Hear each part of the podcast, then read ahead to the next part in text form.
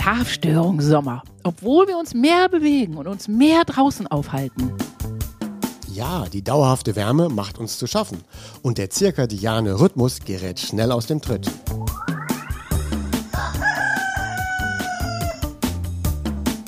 Die Schlafversteher.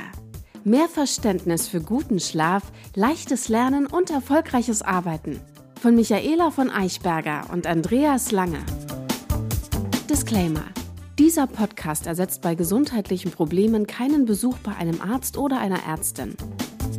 Guten Morgen, Michaela. Wie geht es dir? Und wie kommst du mit der Wärme zurecht aktuell? Guten Morgen, Andreas. Oh ja, mir geht's sehr gut, aber ich merke tatsächlich, jetzt sehne ich mich doch in den Winter zurück, rein schlaftechnisch. Es ist doch angenehmer, in einem kühlen Raum zu schlafen. Ich muss jetzt die Asche auf mein Haupt, mia culpa. Äh, das muss ich jetzt an dieser Stelle mal zugeben. Und wie geht's dir? Ja, mir geht es auch ganz gut. Ähm, aber die ersten warmen Nächte waren dann doch ein ganz kleiner Einbruch. Ne? Also ich habe eigentlich, sehe das ja morgens beim Tracken und ups, tauchte es auf, man schlief etwas schlechter und dann musste ich dann schon eines, einiges von dem tun, was wir auch heute in der Folge berichten, damit man das wieder schnell in den Griff bekommt. Gut. Übrigens, ihr habt ja immer wieder Fragen an uns. Macht euch keine Sorgen, eure Fragen kommen irgendwann dran. Wir geben uns ganz viel Mühe, alles zu beantworten.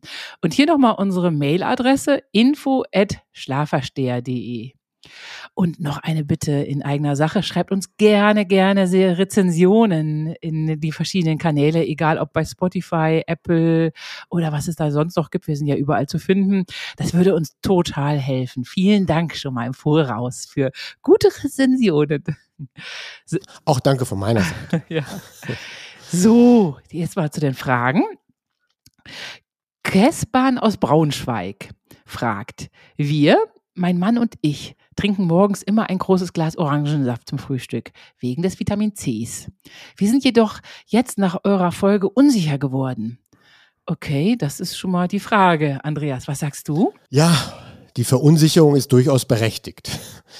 Ein Glas O-Saft, wie alle Säfte, enthält halt viel zu viel Zucker. Und gerade Fruchtzucker sorgt ja auch auf Dauer für Leberprobleme oder Leberverfettung. Ja, weil der Fruchtzucker ist, da sind wir empfindlicher drauf als auf normalen Zucker.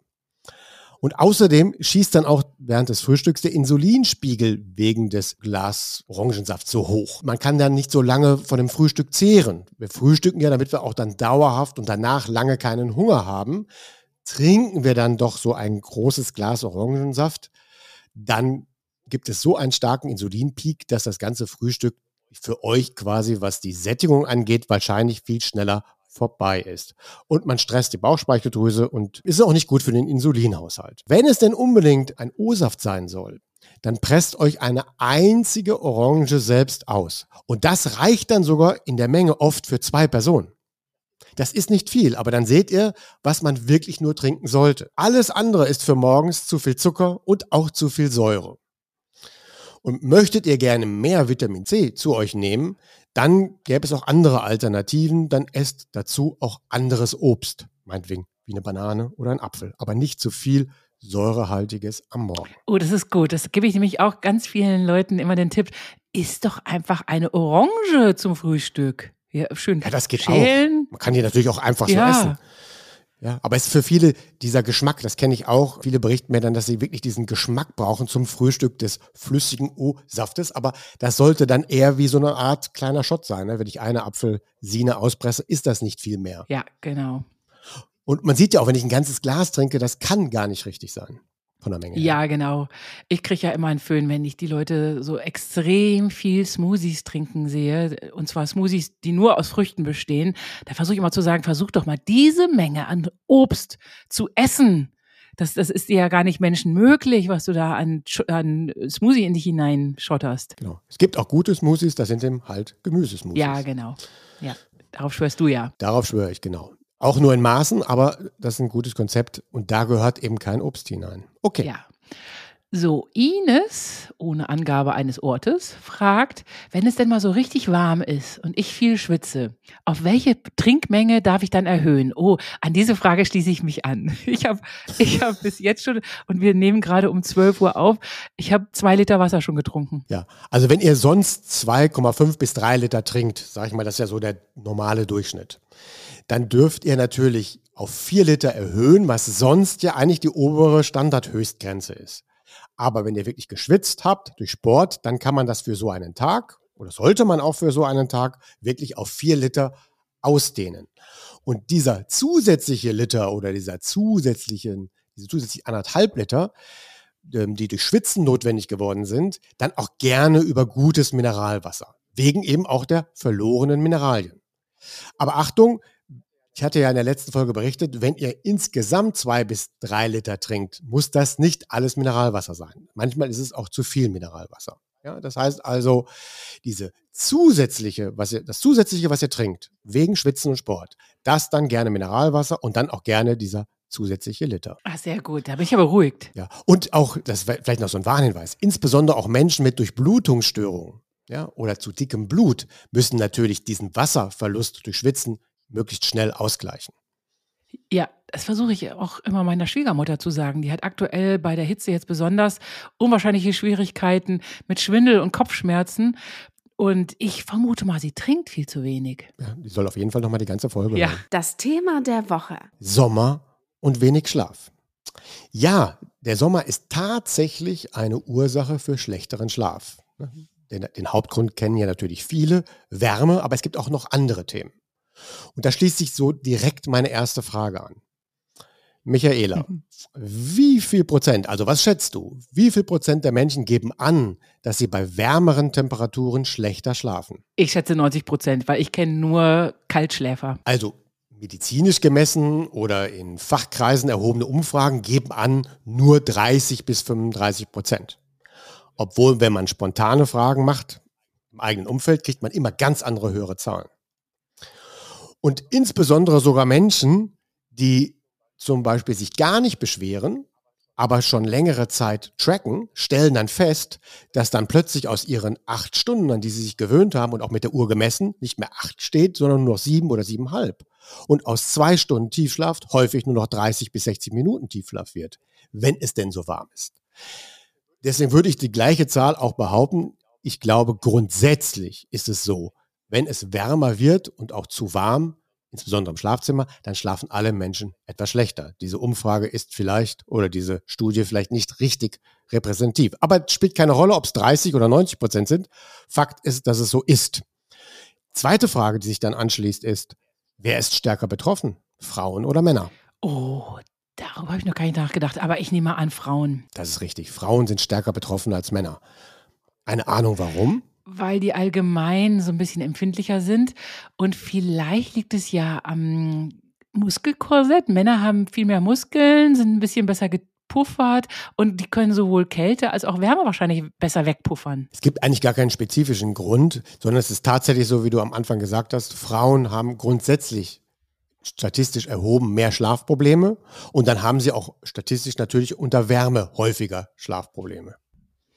Ne, Deswegen kann man das gar nicht so aufbröseln. Man hat aber noch nicht richtig untersucht, ob es tatsächlich so ist, dass das reine Wärmeschlafproblem bei Frauen häufiger auftritt. Da kenne ich noch keine Studie zu. Die nächste Frage ist, wen trifft es denn heftiger? Junge Menschen oder ältere Menschen? Garantiert ältere Menschen. Das beobachte ich hier total im, im Freundeskreis. Ja, in der subjektiven Wahrnehmung genau das.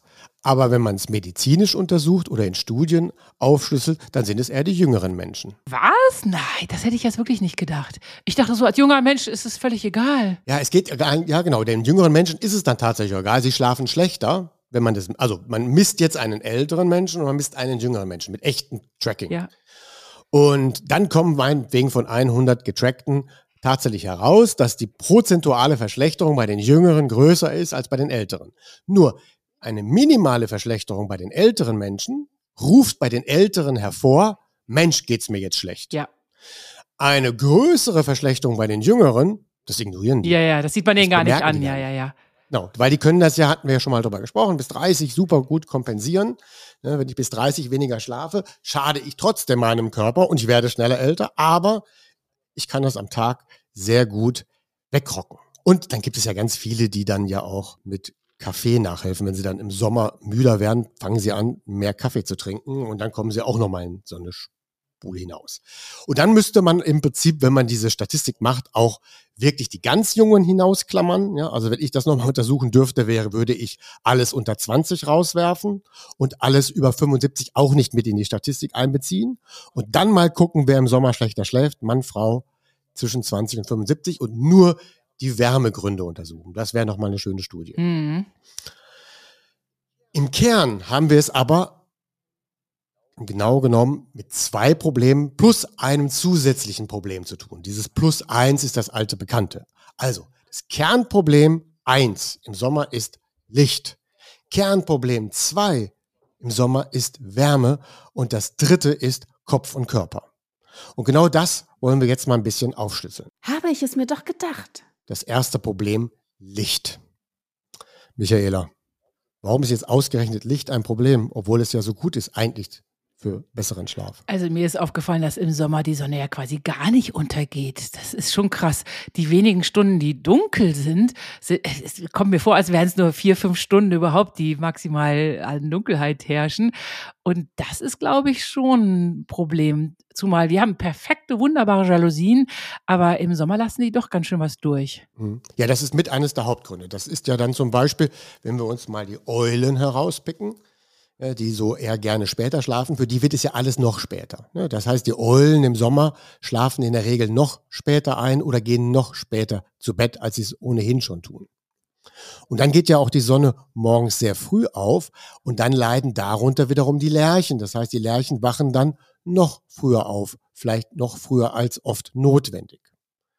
Ja. Mhm. Ähm, ohne jetzt schon mit den Tipps einzusteigen, was ich dagegen tun kann, ist das aber so ein grundsätzliches Problem. Und dann ist eben durch die unglücklicherweise eingeführte Sommerzeit das Ganze ja noch eine Stunde problematischer.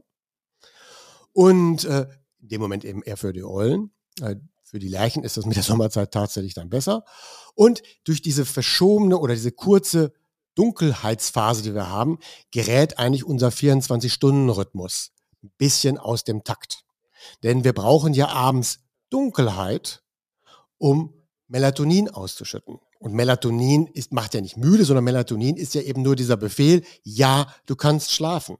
Und dieses zu viele Licht hemmt dann so stark Melatonin, dass wir es dann noch gar nicht ausgeschüttet bekommen oder nicht früh genug ausgeschüttet bekommen. Ja, das ist so das Hauptproblem, was das Thema Licht angeht. Obwohl, ne, eins ist ja positiv, wir sind mehr am Licht produzieren dadurch mehr Serotonin und aus dem mehr Serotonin können wir tatsächlich auch abends mehr Melatonin herstellen. Nur, wir brauchen dann aber auch mal die Dunkelheit, um wirklich das Melatonin herzustellen. Wissenschaftlich bestätigt. Punkt zwei, das Problem mit der Wärme. Also stark schwitzen, frieren wäre das gleiche, bedeutet ja für unseren Körper, er muss die Temperatur nachregulieren. Ja. ja. Und das ist Arbeit für den Körper. Der Körper muss schuften.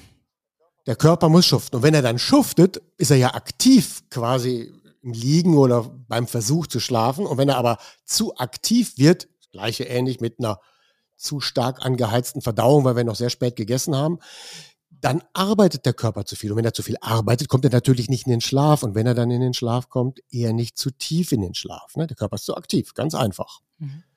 Und auch so eine übermäßige Schweißproduktion in der Nacht stört dann auch den Schlaf weil diese angestaute Feuchtigkeit auf der Haut oder an bestimmten Ecken bietet halt vielen Menschen so ein ganz unangenehmes Schlafklima. Und wenn sie davon aufwachen, können sie auch wieder nicht einschlafen, weil sie das als unangenehm empfinden. Ja. So, die Nächte grundsätzlich über 20 Grad, da schlafen wir dann etwas schlechter. Kannst du dich noch erinnern, was die beste Temperatur ist? Also meine beste, persönlich beste Temperatur sind 20 Grad. Ja, das, da bist du aber an der oberen Grenze. Ja. ja. Was ist denn das wissenschaftlich geprüfte Optimal? 19 Grad waren es, glaube ich, oder? Ja, ähm, manche sagen auch 16, 19 ist eigentlich schon zu viel. Ich sage jetzt immer 17 bis 18 ist so ein guter Durchschnitt, was für die meisten passen dürfte. Und wenn, dann, wenn man darüber etwas hinausgeht, okay, dann 19 oder in deinem Fall 20. 20 wäre mir zu viel. Und unter 16 sollte es dann auch nicht sein, weil dann reguliert der Körper ja nach. Ja. ja. Und Vielleicht jetzt im Sommer, da kommen wir dann natürlich nicht hin. Es geht auch nicht darum, dass wir im Sommer es schaffen, unser Schlafzimmer wieder auf 17 bis 19 Grad zu regulieren, sondern wir müssen dann tatsächlich im Sommer lernen, vielleicht auch unter 20 Grad zu schlafen. Alles darüber hinaus, dazu kommen wir später. Ob ihr es glaubt oder nicht. Wie immer kommt auch der Kopf und der Körper hinzu. Während des Sommers ist unser Körper und Geist häufig auch länger aktiv. Ne? Wir halten uns draußen auf, gehen doch mal in den Biergarten. Es muss doch nicht mal ein Bier sein, können auch dort ein Wasser trinken. Wir laufen noch später, wir machen später Sport. Das heißt, alles, was wir so tun, geht in der Regel etwas länger als sonst im Jahr. Ja? Also positiv ist, dass wir uns mehr bewegen und auch mehr unternehmen, aber häufig bis zu spät in den Abend hinein. Ja? Häufig essen wir sogar im Sommer leichter, aber auch das Leichte wieder zu spät. Und dann das Gleiche mit dem Licht. Super ist, dass wir morgens schon vielleicht Licht bekommen, dass wir nachmittags schon ans Licht gehen, aber wir ziehen es dann auch abends zu sehr in die Länge. Und dann kommt auch noch für unseren Kopf hinzu, viele Menschen geraten tatsächlich im Sommer in so eine Art Freizeitstress. Ja, ja. Sie haben ganz viele Ideen, möchten ganz viele Sachen gleichzeitig machen und addieren es pro Tag, so dass am Resultat vielleicht der Tag immer erst um 22 Uhr, 23 Uhr endet und dann das übliche mentale Cooldown ähm, fehlt. Man kann quasi diesen Sommerstress, der sehr häufig eher im Juni, Juli zu beobachten ist. Im August sind die Leute schon relaxter, aber im, im Juli haben, das ist so der Hauptmonat, Juni, Juli, wo man diesen Sommerstress hat. Der ist nur noch toppbar mit dem Dezember. Ja, ja, ich kann das total gut nachvollziehen. Mir geht das so, wenn im Juni dann endlich mal tolle Temperaturen sind, meistens vielleicht auch sogar schon Ende Mai, dann fühlt man sich geradezu verpflichtet, draußen was zu tun. Ja. Und eben, wir, Wenn man das dann wir, nicht schafft, gerät ja. man unter Stress. Ja, genau. Wir haben gestern Nacht auch noch eine Radtour gemacht, weil es so wunderschön hell und lauwarm war. Ja, vielleicht war das auch ein bisschen ja. zu spät. Ähm, warum der Dezember von Menschen noch stressiger empfunden wird, weißt du wegen des ganzen Stresses, Vorbereitung, Geschenke kaufen, rödeln, machen, tun, überlegen, welche Verwandtschaft kommt. Oh, das kann ich ja gut nachvollziehen. Ja, also noch schlimmer als der Juni. Ja. ja. So. Und dann haben wir mit noch einem Phänomen zu kämpfen. Nicht alle, aber manche Menschen haben dann weniger Lust auf Arbeit. Ja. ja. Und sie lassen dann auch Dinge dann länger liegen. Ja. Und das kommt dann wieder zu so einem aufgestauten Stress. Phänomen. Das heißt also, sie zöllen dem Sommer Tribut und machen alles, aber arbeiten dann vielleicht etwas zu wenig, dann bleibt viel liegen. Das spielt jetzt keine Rolle, was liegen bleibt, ob das jetzt Gartenarbeit ist, Hausarbeit oder Arbeit im Unternehmen, je nachdem, wie man veranlagt ist. Aber dieses Liegengebliebene erzeugt dann Stress. Ja, genau. Ich habe das auch total. Wenn draußen Sonne scheint, dann möchte ich in der Sonne sein. Ich möchte jetzt nicht arbeiten. Oftmals nehme ich dann meinen Laptop und arbeite auf der Ter äh, Terrasse. Und ich möchte, dass sich der Ausdruck vom so durchsetzt. Fear of missing sun out. Statt ja. FOMO, vom so für ja. den Sommer. Liebe Hörer, übernehmt das doch einfach. Ich habe vom so. Ich habe das schon sehr lange, dieses vom so. sehr gut.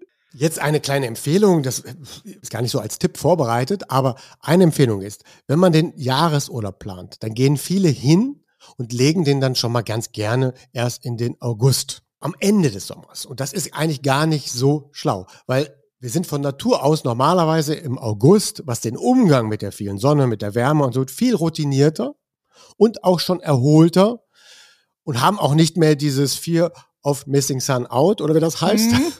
sondern das haben wir eher im Juni, Juli. Und wenn ihr es schafft und es quasi in eurer Region möglich ist oder mit der Schule möglich ist, dann legt er den Urlaub an den Anfang Aha. des Sommers, weil da braucht ihr den dann ja auch eher, da ist dann ja auch diese stressige Phase, dann kommt ihr dann in den Sommer, könnt ihr ihn komplett genießen ja. und habt dann danach auch nicht mehr diesen Stress, dass ihr was verpassen könntet. Ja, also für alle, die darunter leiden, eher den Urlaub an den Anfang des Sommers legen und nicht an den Ende. Also dass man sagt, ich arbeite erst die ganze Zeit und am Ende gönne ich mir was.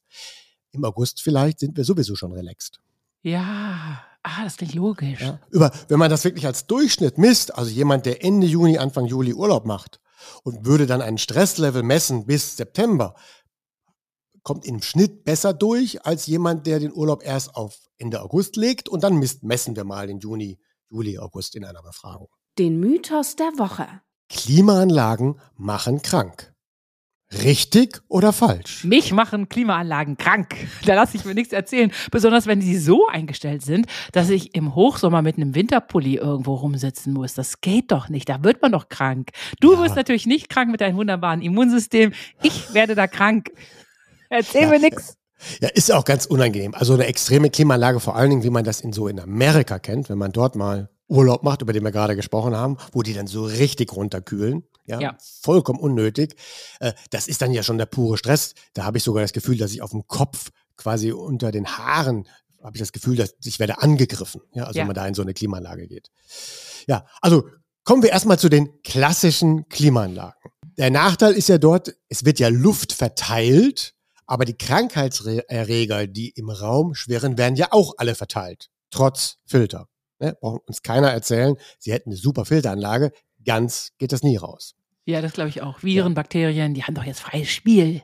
Genau. Und dann ist es so, äh, noch was noch viel schlimmer ist, wir, wenn wir einen klimatisierten Raum betreten, sagen wir mal überhitzt oder noch schlimmer verschwitzt, dann werden wir eben schneller krank. Warum ist das so? Der Körper stellt, wenn man dann in eine Klimaanlagen gekühlten, bewindeten Raum geht, stellt er sofort das Schwitzen ein ad hoc. Und der verbleibende Schweiß und die kühlere Raumtemperatur führt dann tatsächlich zu Hautunterkühlung. Das hat nichts damit zu tun, wenn wir von diesen Kältereizen sprechen, die wir schon in einer frühen Folge mal gelernt haben. Also wenn wir uns Kältereize aussetzen, ja. dann ist das ja was ganz anderes. Da ja, kommen wir nicht gehen wir von einer ja. normal, genau, gehen wir von einer normalen Temperatur und, und reizen den Körper ein bisschen mit Kälte und trainieren ihn. Hier haben wir einen verschwitzten, sich gerade im Versuch befindlichen, selbstregulierenden Körper und der wird ad hoc unterbrochen durch windige, kalte Luft. Und das ist eben ein Problem. Nämlich bei dieser Form der Unterkühlung reduziert sich die Durchblutung von Rachen und Nasenschleimhäuten. Oh, und das ist ganz schlecht. Und dann hatten wir ja gerade gehört, da sind ja Bakterien und Viren in der Luft. Ja, und dann haben die ein leichtes Spiel. Preisspiel. Also dann ist es ja dann doch kein Mythos. Ist kein Mythos. Aber trotzdem, es gibt ja auch andere Klimaanlagen. Ach so, es gibt gute Klimaanlagen. Du hast jetzt gerade von dem Bösen. genau. Also die klassische Klimaanlage, und lassen wir sie auch mal so bezeichnen, wie sie gerade war, also die da mit Filter und Wind arbeitet, diese direkten Klimaanlagen, wenn man das eine Kategorie wäre, die sind nicht gut und haltet euch da möglichst wenig auf. Alternativ gibt es dazu die sogenannten indirekten Kühlungen. Die nenne ich jetzt nicht mal, nenne ich nicht mehr Klimaanlage. Und diese indirekten Kühlungen, die machen Folgendes. Die kühlen den Boden oder die Wände oder die Decken. Es entsteht kein Wind, es braucht auch keine Filteranlage, sondern es wird einfach nur quasi der Baukörper gekühlt. Da kommt man natürlich nicht so weit runter, auf eine Temperatur hier wie mit 16, 17 Grad, so wie es in Amerika teilweise in den Räumen ist. Aber das reicht aus, um die guten 20, 21 Grad zu erreichen. Und die fühlen sich dann auch angenehm an, weil dort ist eben auch kein Wind. Weil der Raum hat eine schöne, angenehme Temperatur, so wie ähnlich es früher mal war in solchen Altbauten. Oh, wie toll. Wir hatten mal unser Büro in einem Altbau. Das waren, die Wände waren Meter dick, aber ganz ehrlich, im Sommer war die Hitze drinne und im Winter war die Kälte bei uns in der Wohnung. Ja, in der Übergangsphase aber nicht. Das heißt, wenn der Sommer beginnt, hat man ja so vier bis sechs Wochen Puffer. Solange hält das dann auch tatsächlich in diesen Räumen noch relativ kühl. Wenn aber dann irgendwann mal wirklich die Wärme drin ist, dann wird man sie da auch nicht mehr los. Das stimmt. Genau.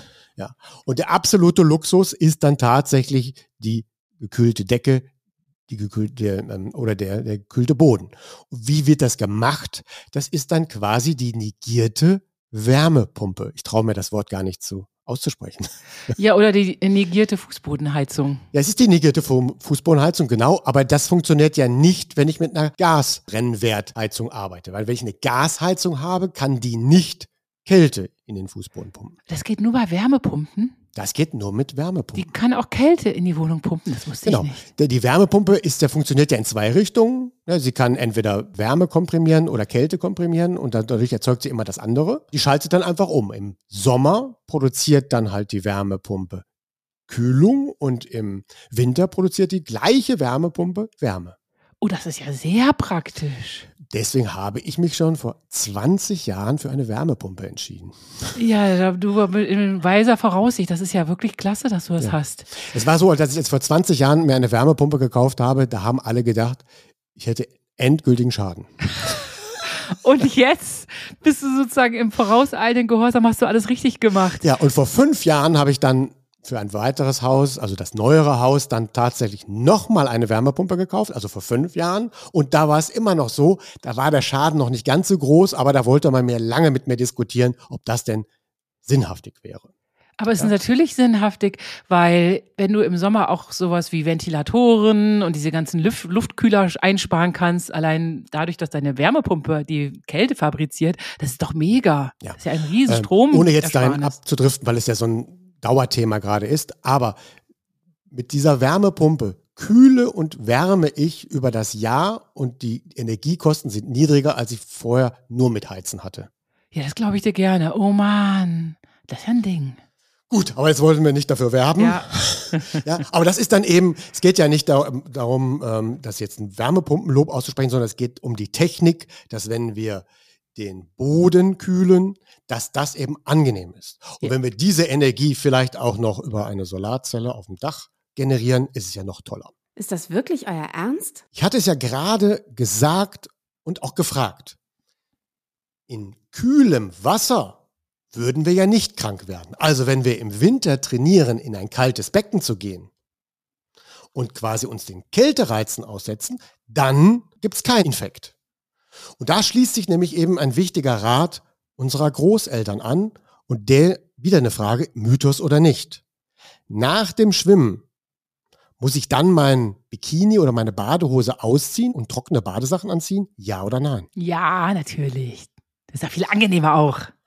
Ja, aber das machen viele nicht. Und es gilt immer so als Mythos. Das hätten unsere Großeltern angeblich mal erzählt. Und hier ist es wirklich so ein Großmutter-Mythos, der Recht behält. Ja. ja. Es ist richtig, das zu tun. Denn das ist ein großer Unterschied. Wenn ich mich mit Kühle auseinandersetze, indem ich in ein Becken gehe, dann passiert was ganz anderes, als wenn ich mit nassen Badesachen mich trocknen lasse. Ja. Ja, weil das, das fördert ja eigentlich das Risiko zur Blasenentzündung. Der Unterschied ist, diese Nässe und Kälte in Form der Abkühlung verringert tatsächlich an diesen Stellen die Durchblutung. Öh. Eigentlich, wenn wir mit dem ganzen Körper in ein kaltes Wasser gehen, wird der ganze Körper durchblutet. Wenn wir aber uns trocknen lassen und quasi nur eine nasse Badehose anbehalten, dann muss der Körper dort keine Regulation machen und den Rest schon. Ja. Das führt dann dazu, dass genau an diesen Stellen weniger durchblutet wird. Und dann sind wir genau an den Stellen tatsächlich angreifbar für Bakterien. Und wenn wir dann in einem öffentlichen Badewasser waren, wo dann vielleicht auch noch Keime und Viren drin sind, ja, dann schlägt schon mal die Blasenentzündung durch. Oh weh, okay. Nur noch sofort den Bikini oder Badeanzug wechseln, wenn man aus dem Becken kommt. Ja, also man muss wirklich immer, das ist das gleiche wie mit der Klimaanlage gerade. Es ist schon die Form der Abkühlung. Also dieses Spontane auf der Haut, ne, wir kommen geschwitzt in den Raum, ist genauso ein Problem wie, ich lasse die Abkühlung an einer bestimmten Stelle und den Rest nicht. Ja. Ja, Verstehe. das geht nicht. Das heißt, wenn, dann kühlen wir den ganzen Körper ab. Ich hatte ja auch mal in einer Folge empfohlen, wenn wir Kälteübungen machen im Winter, gehen wir ja mal mit kurzer Hose zehn Minuten in die Kälte und gehen wieder rein. Mhm. Dann kühlen wir den ganzen Körper. Ja. ja. Und dann ist es ja auch nicht lang, aber dann muss der ganze Körper sich wehren. Da, da mache ich das eben. Das Einzige, was ich daher erlaube, ist die Mütze auf dem Kopf. ja. Gut. Jetzt sind wir schon angekommen zu den Tipp der Woche. Und da beginne ich erstmal mit den Self-Made Klimaanlagen. Kennst du da so Tipps? Da bin ich gespannt. Also ich kenne den Tipp, dass man ein kühles, eine kühle, eine Schüssel mit kühlem Wasser aufstellt im Schlafzimmer. Ja, das ist schon mal sehr gut. Das führt tatsächlich zu etwas besserem Klima. Vor allen Dingen wird dann ja auch etwas mehr Luftfeuchtigkeit, geht dann nach oben. Außer die Luftfeuchtigkeit ist im August, September sehr hoch. Ne, dann ist das vielleicht kein guter Rat, wenn die sowieso schon zu hoch ist. Aber wenn es noch sehr trockene Luft ist, so wie im Juni, kann das tatsächlich helfen. Dann gibt es ja häufig, dass viele Leute dann einen Ventilator aufstellen. Ja, bin ich kein so ein Fan von. Bin ich auch kein Fan. Erstens macht er ja Lärm, zweitens mhm. erzeugt er ja auch selbst Wärme. in Ordnung, wenn man die Luft aus so einer, sagen wir mal, toten Ecke herausblasen muss und sich mhm. die da staut, dann ist das in Ordnung. Aber der Ventilator sollte nicht auf den Körper gerichtet werden. Ja, Sonst stimmt. kommt es zu den Problemen, die wir vorhin schon mal alle geschildert haben. Also nur um wirklich aus Ecken etwas herauszublasen. Im Büro habe ich das übrigens schon mal gemacht, dass ich mein Sommerkleidchen komplett nass gemacht habe und mit nassem Kleid im Büro gearbeitet habe. Aber das ist wahrscheinlich keine gute Idee jetzt nach, nach dieser Tirade eben mit dem Bikini. Ja, wenn du komplett nass bist, ja. überall gleichmäßig, dann ja. der Körper, arbeitet der Körper überall. Aber was man nicht gut ist, dass du einzelne Stellen nur nass machst und ja. die nass lässt, ne? weil da muss er dann nicht Wärme regulieren. Und dann mhm. kommt es genau zu diesem Blaseneffekt. Ich hatte gedacht, jetzt kommst du schon auf die richtige Ecke. Also eine, eine Möglichkeit ist zum Beispiel ein nasses Laken vor dem Fenster spannen. Oh, und das dann ja. offen lassen, sodass dann kühle Luft reinkommt. Ja, dass man das Fenster auf Kipp stellt und dann ein nasses, feuchtes, also nicht triefend, ein nasses Laken, das so reinhängt. Ja. Und dann bildet sich ja unter dieser Fensterscheibe und also abends dann ein bisschen Wind, bringt das tatsächlich frischere Luft hinein. Und auch ganz wichtig, alle Elektrogeräte ausschalten, weil die erzeugen ja alle nochmal unnötig Wärme. Wärme. Ja. Ja, das wären jetzt einfach mal so leichte Hacks, wie, mich, wie ich mir da helfen kann. Es gibt auch viele andere Sachen wie Klimaanlage und Eiswürfel davor stellen und alles Mögliche. Aber nehmen wir mal an, unsere Selfmade Klimaanlagen tun es nicht so richtig. Und den Luxus haben wir leider nicht, dass wir unsere Böden oder Decken kühlen können. Was kann ich denn dann trotzdem tun, wenn unser Zimmer jetzt nun mal einfach wärmer ist? Was kann ich dann für mich selbst tun? Ja, gute Frage. Kurz vorm Einschlafen keinen Sport treiben, damit der Körper nicht erhitzt ist? Genau, das waren aber schon so die allgemeinen Tipps, aber so ganz so ein bisschen zimmerbezogen für das Bett. Also der, der, der ähm, beste Tipp wäre, aber ich nehme jetzt nichts vorweg, ist, nur, nur, du wechselst das Zimmer in den Keller. ne, das können wir nicht machen. Aber was ich im Sommer ganz oft mache, dass ich das Inlet rausnehme von meiner Bettdecke und nur unter dem ganz, ganz dünnen Bettzeug schlafe. Genau, das ist einer der besten Tipps. Dass man im Prinzip nur mit einem Laken schläft. Ja, genau. Das ja? finde ich auch mal sehr frisch und angenehm. Genau. Und dann könnte man dieses Laken, wenn man das, also ist, das Problem ist, manche Menschen können das nicht. Ne? Wenn sie nur ein Laken spüren, ist ihnen das zu wenig Gewicht oder zu wenig Kuschelung, sodass sie dann nicht einschlafen können. Sie brauchen die sogenannte Flauschidecke. Aber wenn Menschen mit einem Laken schlafen können, so wie du das jetzt gerade berichtet hast, ja, dann, kann, ja, dann kann man dieses Laken auch noch vorher in den Kühlschrank legen. Oh, das muss ich mal ausprobieren. Ein Tipp dazu, bitte vorher in eine Tüte packen und dann in den Kühlschrank. Ja, okay. Ja, gute Idee. Und die Leute, die irgendwas zum Kuscheln brauchen, die könnten sich doch so ein Seitenschläferkissen besorgen, an das sie sich rankuscheln können und unter diesem Laken schlafen. Vielleicht geht ja, aber ja es besser. berichten ganz viele, dass sie diesen Druck von oben brauchen. Ja, komisch, ne? Mhm. Also ich ich kann das nachvollziehen, weil ich nicht ohne irgendwas schlafen kann. Viele können ja sagen, ach ja, lass ich die Bettdecke weg, ist doch auch in Ordnung. Das kann ich gar nicht. Ich brauche irgendwas über mir. Aber es kann ein leichtes Laken sein. Genau, das ist, das ist ja eine, die einfachste Sache. Ein leichtes Laken, das schützt dann ja auch vielleicht vor Zug, Wind. Ja, ich bin ja trotzdem dann zugedeckt. Und dann, was auch noch immer geht, ist ein Sommertopper auflegen. Also wenn ihr irgendeine Matratze hat, habt, dann müsst ihr die natürlich erstmal auf Sommer drehen. Darauf achten, es gibt eine Winter- und Sommerseite. Das hilft schon mal ein bisschen. Und wenn das nicht ausreichend ist, einen Sommertopper besorgen.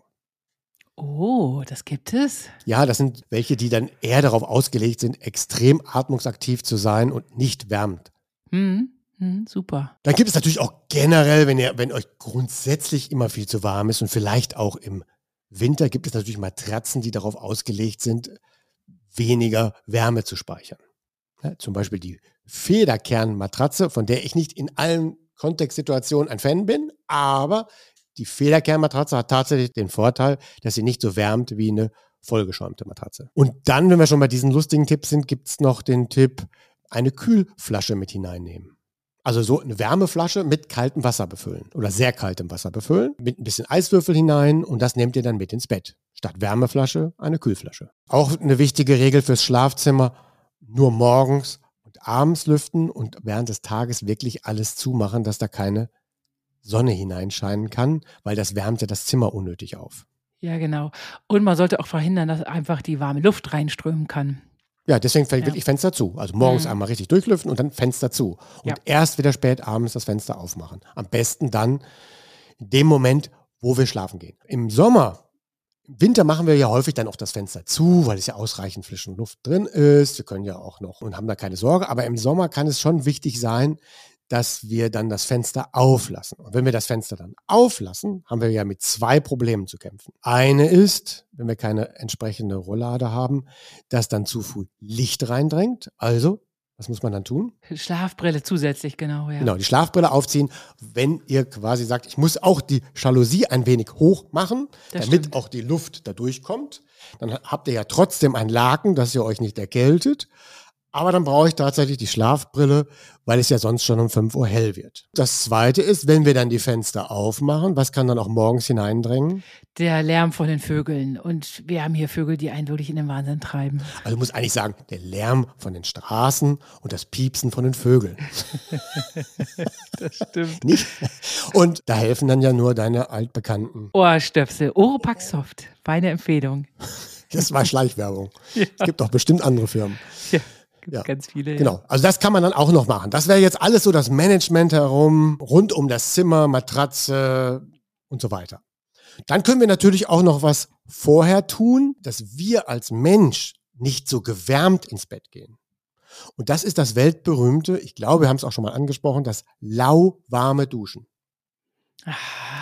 Wir müssen uns ja etwas abkühlen, ja, unsere Haut ist dann ja auch sehr warm, der Körper ist warm, aber wir müssen uns nicht mit einem zu kalten Duschen abkühlen, weil wenn wir zu kalt duschen, dann werden wir wieder extrem aktiviert. Ja.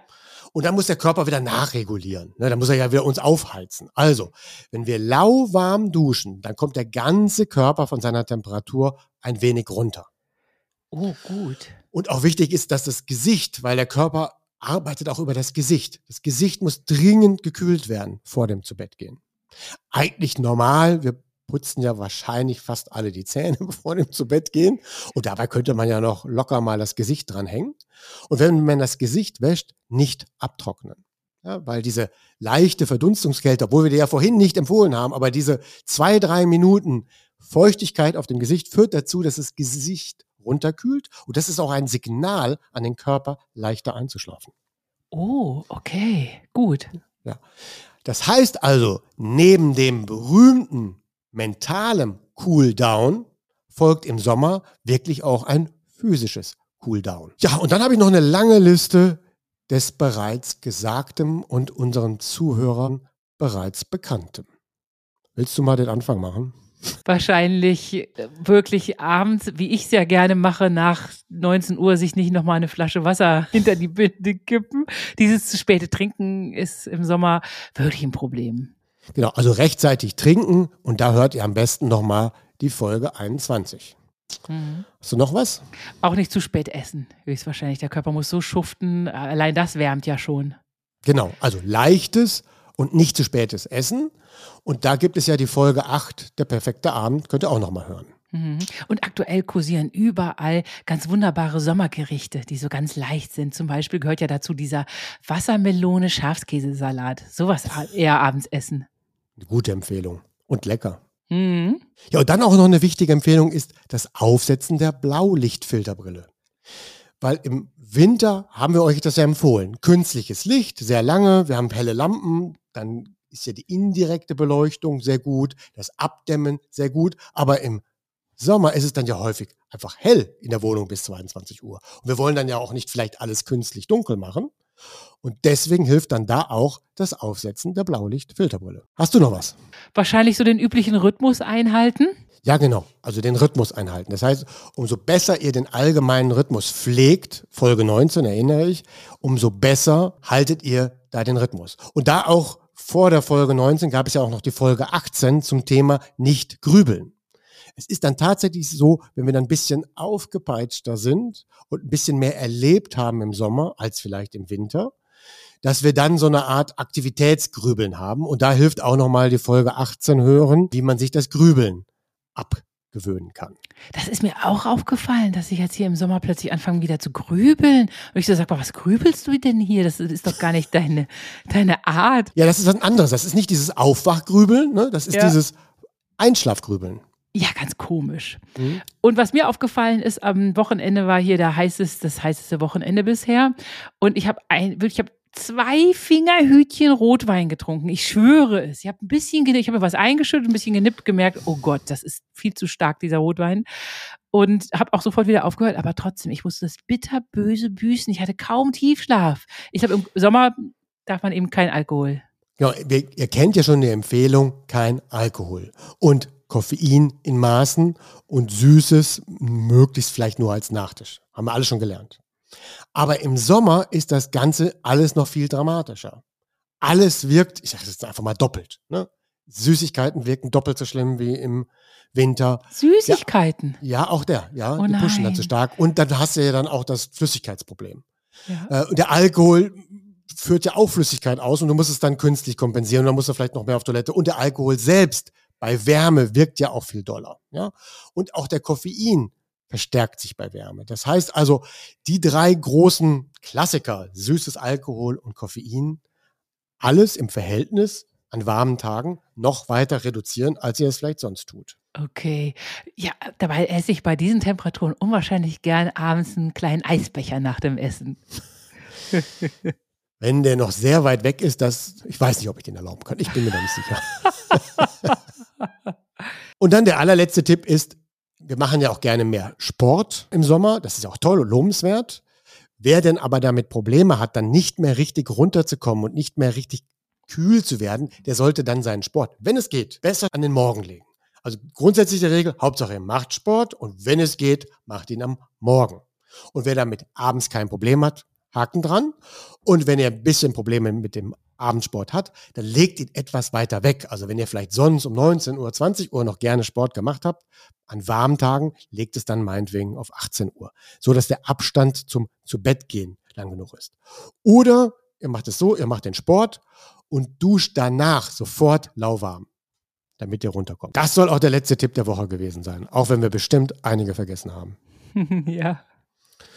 Ja, dann wünsche ich dir wie immer ein frohes Umsetzen. Nimmst du was Spezielles mit aus diesen Reihen? Das mit dem Laken äh, in den Kühlschrank legen, das ist eine tolle Idee. Das werde ich auf jeden Fall mal ausprobieren. Und ich werde mir wieder die Schlafbrille bereitlegen. Und dann werden wir das mal versuchen mit Jalousien ein Stück weit oben lassen, weil das ist, machen wir nicht so. Übrigens, eine Frage hätte ich persönlich noch. Die passt so ein bisschen in den Sommer auch. Äh, es gibt diesen Mythos, wer Durst spürt, der hat schon verloren. Ist ein Mythos. Ja, das ist, äh, wir hatten ja schon darüber gesprochen in der letzten Folge und das auch in Folgen davor. Hunger und Durst. Beides soll ich erlernen. Ich muss mal in, den, in, den, in das Durstgefühl kommen. Dann befriedige ich dieses Durstgefühl auch wirklich mit einem größeren Schluck, also mit mindestens 0,2 oder 0,3 Liter Wasser. Und ich darf auch mal in, den, das, in das Hungergefühl bekommen. Das muss ich auch eine Zeit lang aushalten können und dann esse ich dann auch eben meine Mahlzeit. Also beides ist vollkommen normal. Es ist Unsinn zu denken, ich darf nie in den, ins Durstgefühl geraten oder nie in, den, in das Hungergefühl geraten. Das ist falsch. Aber gerade bei diesem Durstgefühl, da streiten wir uns so. Ich, da habe ich versucht, schon Freundinnen zu sagen, sag mal, wozu ist denn der Durst erfunden worden? Damit wir Durst, damit wir wissen, dass wir trinken sollen. Nur weil ich durstig bin, ist doch nicht schon, da ist schon so viel kaputt gegangen im Körper, heißt es. Ja, wir haben ja auch letzte Mal darüber gesprochen, dieses Nippen. Das Quatsch, ja. Dieses Nippen. Das heißt, es gibt ja Leute, die dann immer nippen, nippen, nippen, nippen Hört euch nochmal die Folge an, warum das nicht gut ist. Aber das führt ja dazu, dass ich dann gar kein Durstgefühl entwickle. Ja, schlimm. Ja. Gut. Dann habe ich jetzt schwarz auf weiß von einem Medizininformatiker, werde ich meinen Freundinnen sagen, hör meinen Podcast an. Was ist denn eigentlich die Übersetzung von schwarz auf weiß ja. für einen Podcast? Ja, auch akustisch. Ich habe es akustisch schwarz auf weiß quasi. Okay, uns fällt was dazu ein. Ja. In diesem Sinne, eine schöne Woche. Ja, dir auch. Mach's gut und äh, frohes Schwitzen. Tschüss. Danke. Tschüss. Eine Produktion der VAL. Tonschnitt und unsere unermüdliche Gastgeberin Michaela von Eichberger. Redaktion und unser unnachgiebiger Experte Andreas Lange. Die Schlafversteher. Jede Woche neu und überall da, wo es Podcasts gibt.